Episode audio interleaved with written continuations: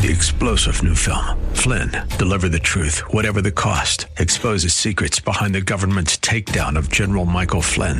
Flynn knew what the intel world had been up to. He ordered the first audit of the use of contractors. This set off alarm bells. He told the truth. He was the most dangerous person for Donald Trump to hire. They had to get rid of Flynn.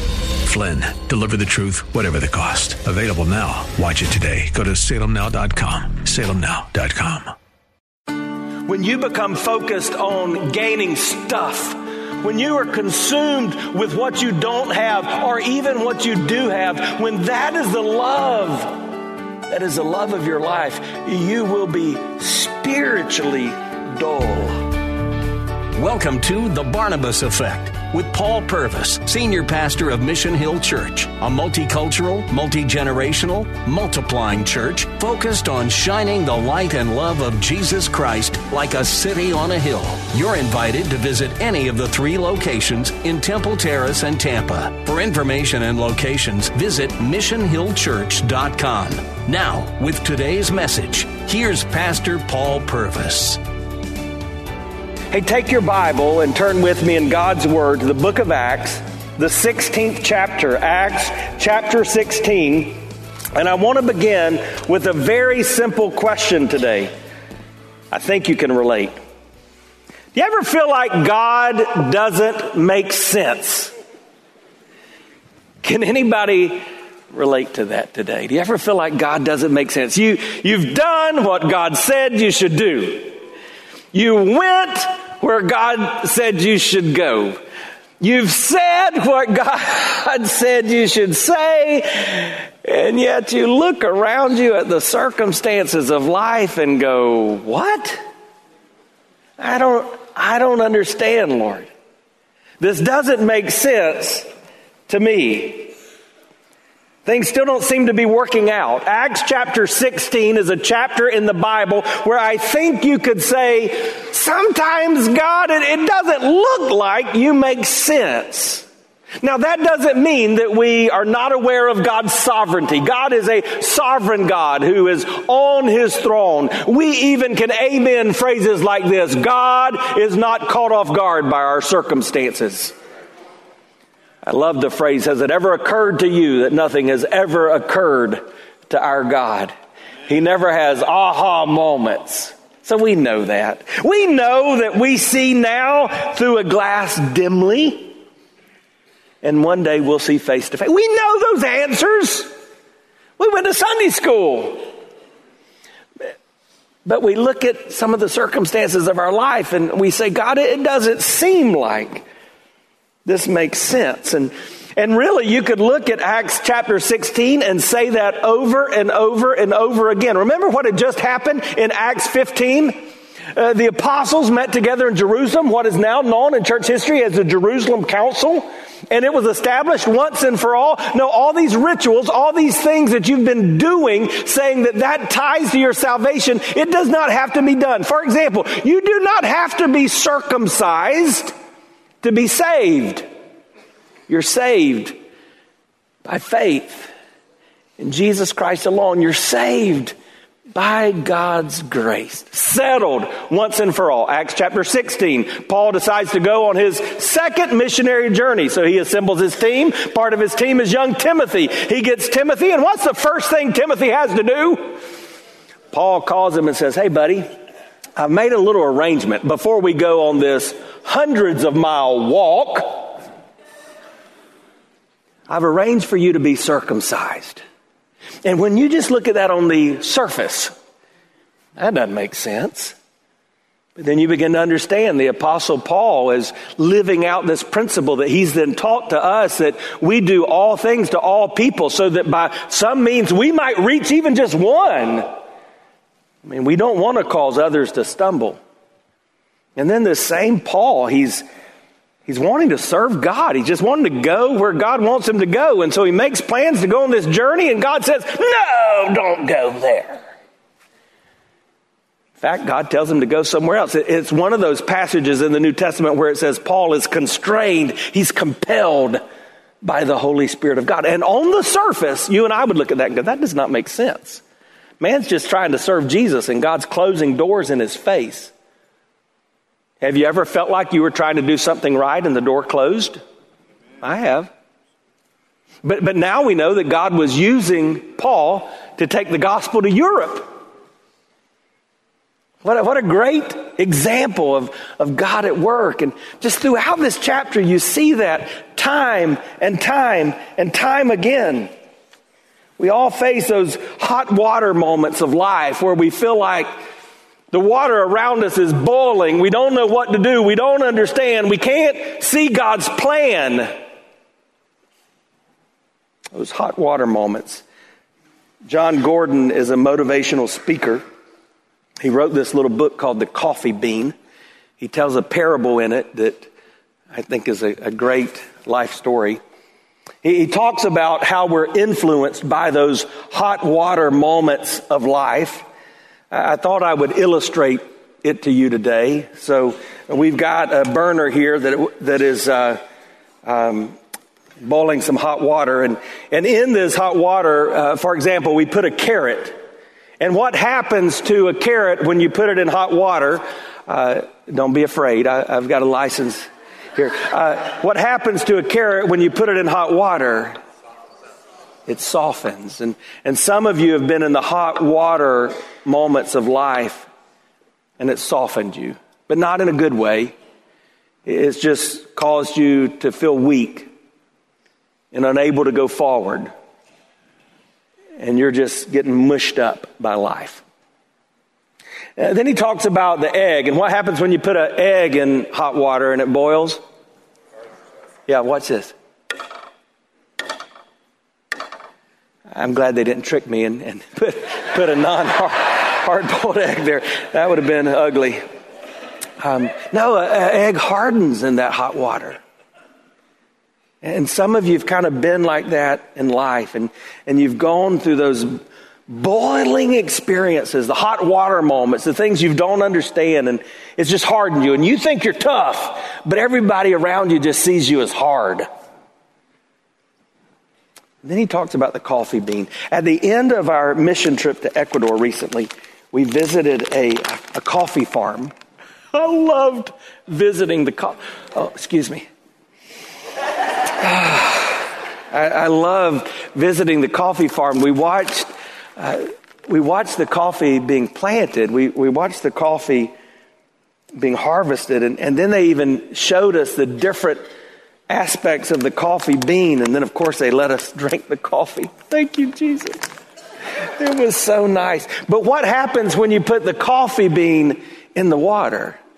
So, some of you say, now if it's ground, it would make coffee, but the truth is, even a whole bean, when put in hot water, may take a little longer, but it will make nice coffee. And everybody knows that coffee makes you more like Jesus. Amen. No, no, no. That, no. no, but what, what, what I want you to see is that coffee, the coffee bean, influenced the environment it was in. The, the carrot was softened by the hot water. The, the egg was hardened by the hot water. But the coffee influenced the water in a good way. And that's what I want you to do. I, want you to understand there are going to be moments in your life you don't understand. There are going to be seasons you go through that do not make sense. There are going to be puzzles that come before you that you don't feel like you can get the pieces together. But I want you to be the bean. I want you to be the change agent in that kind of environment. I want you to be the one who sees God work for your good and for his glory. And I want, to, I want you to see that straight out of the book of Acts. Now, remember what's taking place all throughout the book of Acts as the Holy Spirit of God advances the church. We see the enemy raise up. And when the enemy rises up, uh, he kind of comes after the church in two ways, right?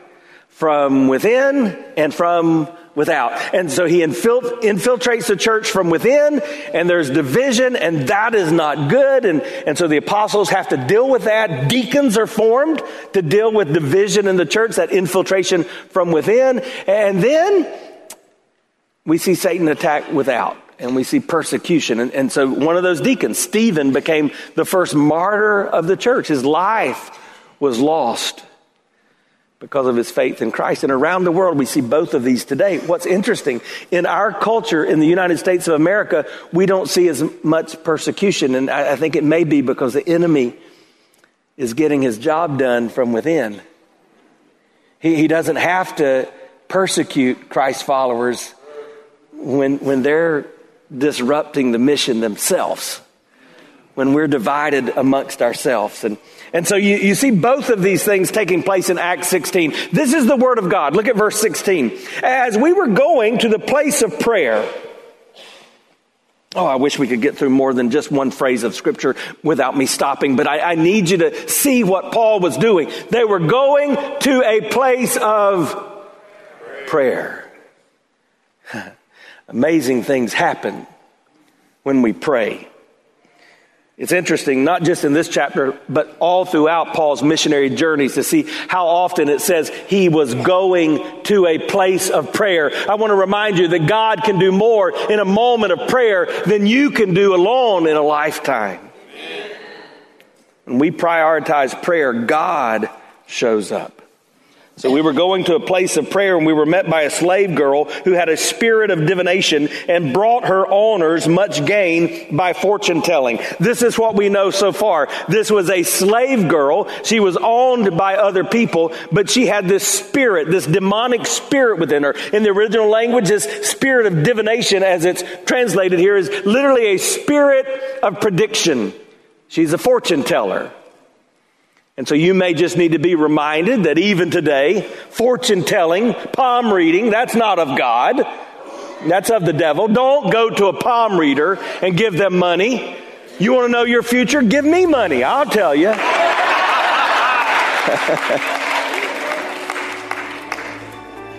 if you've just joined us, you're listening to The Barnabas Effect with Pastor Paul Purvis. Video of the message you're listening to is available when you click the Watch tab at missionhillchurch.com. Thanks for sharing time with us and for sharing your financial gifts by clicking the Give button at missionhillchurch.com. And now, with more of today's message, here's Pastor Paul Purvis. So she was a palm reader in all senses. She was had this spirit of divination and she was making her owners money because of what she had done. And notice verse 17. She followed Paul and us crying out, these men are servants of the Most High God who proclaim to you the way of salvation. And this she kept doing for many days. Paul, having become greatly annoyed, turned and said to the Spirit, I command you in the name of Jesus Christ to come out of her. And it came out at that very hour. Now, this is kind of a crazy story, isn't it?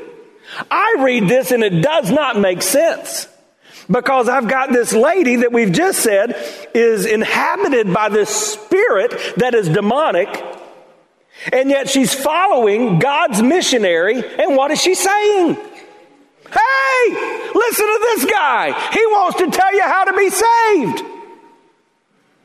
Sounds pretty good. It, it reminds me of a truth I, I, think you need to understand. I, I believe Scripture teaches that deeply embedded in every soul is this desire for salvation. This understanding that you are not what you want to be, but you want to be all that you can be. I've recognized, it took me a while in ministry, but I've recognized that most people don't need to be told that, they're bad. Most of us recognize that we fall short. And so deeply embedded within us is this God shaped void that makes us recognize there is a need for something greater than me. There is a need to be saved. And so it seems like a good message. Hey, this guy, he serves the one true God. Follow him and you'll know how to be saved. But in this story, uh, we're, we're taught an important principle. Not everything that seems good is good. And if you can learn that in life, boy, that's a big deal. The Bible says that Satan himself even disguises himself as an angel of light. And, so there are going to be things in our life that seem on the surface like, like this is good. This is going to be fun in the moment. This is going to make my life better. I'm going to really enjoy it. But not everything that seems good is good. On the message, her, on the surface, her message seemed great, but, but it was annoying Paul. I, I can somewhat relate to this. Years ago in our church, there was someone up in the balcony and they were talking back during the message, just kind of like some of you have done during this message. You know, when we talk back during a message, it's like, amen, or preach it, or my friend Robert says, whoa, or, or, or something, something like that's talking back in the service. But this guy, things just weren't quite right and it was off. And so even though what he was saying was not bad, it had become a distraction. And so our, our safety team kind of gathered around and then it became a real distraction. Some of you might remember that. So I can relate to the apostle Paul. I mean, one day this guy, lady's following him and she said, Hey, he serves the one true God. He'll tell you how to be saved. Paul's like, all right, okay, okay. Hey, he follows the one true God. He'll tell you. Every time he would try to open his mouth, he would hear her saying, Hey, he follows the one true God. He'll tell you how to be saved. He was annoyed. That's what the scripture says. He was annoyed by her. And so he turns to her and says, In the name of Jesus, get out of here. And we are reminded that our power is in the name of Jesus. Jesus, Jesus, Jesus. There's just something about that name. So what happens? Well, her owners, remember she's a slave girl, her owners do not like this. Verse 19, when the owners saw that their hope of gain was gone, they seized Paul and Silas and they dragged them into the marketplace before the rulers. Their hope of gain was gone. Much of the world, many of the people you see in buildings like this, and out of them, many people are driven by a hope of gain. And I want to remind you that the gospel of the Lord Jesus Christ teaches us that our hope is not in the things of this world, but our hope is in an eternal home. You can, in this passage, see what the scriptures mean when it says, the love of money is the root of all sorts, all kinds of evil. So this was, this was a different kind of evil but it was stemming, we're taught, from the love of money. And maybe you just need to be reminded, though it's not the focal point of this message and this passage of scripture, maybe you need to be reminded today that the love of money will blur your spiritual perception. When you become focused on gaining stuff, when, when the drive of your life is material possession, when you are consumed with what you don't have or even what you do have, when that is the love, that is the love of your life, you will be spiritually dull. So they didn't like this, so they turned Paul and Silas over to the authorities in the city. Look at verse 20. And when they had brought them to the magistrates, they said, These men are Jews. They are disturbing our city. The New International Version says, They're throwing our city in an uproar. I read that and I, I feel conviction because I think, when's the last time that's been said of me?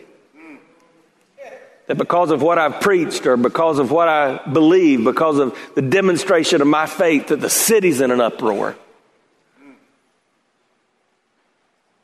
When's the last time that's been said of our church that, that our demonstration of the gospel, our faith in the Lord Jesus Christ has so shaken our world that the city is disturbed? That's New Testament Christianity. Verse 21. They continue their charges. They advocate customs that are not lawful to us as Romans to accept or practice. Get used to that. That's where we're headed in this culture. If you practice biblical Christianity, you will be encountering people who say, hey, what you are espousing, what you are believing, how you are suggesting we live our life, nah, that's not how we do it here. And then the crowd joined in attacking them. Say the crowd. And I want you to remember this. There's always going to be a crowd. And, and most people are just in the crowd. And the crowd is mostly followers. And so they're going to go whichever way the wind is blowing.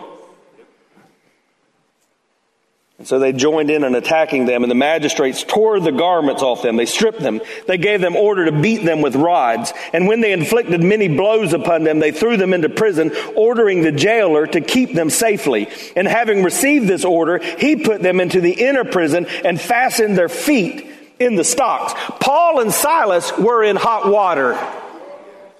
I'm sure they were thinking, God, this doesn't make sense. We went where you told us to go. We did what you told us to do. We even said what you told us to say. Wherever we go, we're doing whatever it takes to shine with the light and love of Jesus.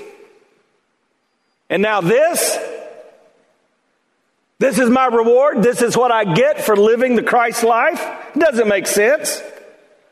I've been attacked, I, have been stripped, I've been beaten, I've been thrown in prison, and as if that wasn't enough, they threw me into the deeper dungeon.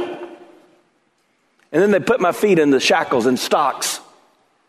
God, this doesn't make sense. So let me ask you a question.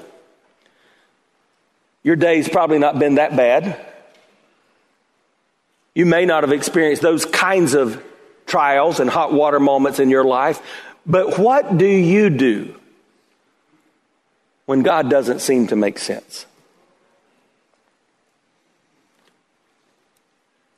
Because what you do in those moments say a whole lot about where you're placing your faith. Look at verse 25. About midnight, Paul and Silas were praying and singing hymns to God, and the prisoners were listening to them. Now, what? You talk about something that doesn't make sense? That does not make sense to me. After they had been attacked and stripped and beaten and thrown in prison and thrown in the deeper dungeon and put in stocks, then they're praying and praising God. They're worshiping in that moment. That doesn't make sense. But it teaches me something. The prisons of your life will either lead you to praise God or cause you to pity yourself. And one of those is putting the focus on God, the other is putting the focus on you. Praise places your focus on God, pity places the focus on you. And so what happened? Here's the punchline. Look at verse 26. And suddenly there was a great earthquake so that the foundations of the prison were shaken. And immediately all the doors were opened and everyone's bonds were unfastened. And when the jailer woke and saw that the prison doors were open, he drew his sword and was about to kill himself, supposing that the prisoners had escaped. But Paul cried out with a loud voice, Do not harm yourself, for we are all here. And the jailer called for lights and rushed in, and, and, trembling with fear, he fell down before Paul and Silas. Then he brought them out and said, Sirs, what must I do to be saved? And they said, Believe in the Lord Jesus Christ, and you will be saved, you and your household. And they spoke the word of the Lord to him and to all who were in his house. And he took them that same hour of the night and washed their wounds. He was baptized at once, he and all his family. Then he brought them up into his house and set food before them. And he rejoiced, along with his entire household, that he had believed in God. You've been listening to The Barnabas Effect with Pastor Paul Purvis, an outreach of Mission Hill Church. If you're looking for answers to difficult questions or searching for a church home, you're invited to any of the three locations in Temple Terrace and Tampa. Details and directions at missionhillchurch.com. The Barnabas Effect is here to provide listeners like you with biblical truth and spiritual encouragement. but it can't be done without your financial support. Go to missionhillchurch.com and click on the Give tab. Your financial support helps us reach those seeking truth about God and themselves. Thank you for giving at missionhillchurch.com. Weekdays at 9 a.m. Be encouraged by The Barnabas Effect with Pastor Paul Purvis on Faith Talk, AM 570 and 910.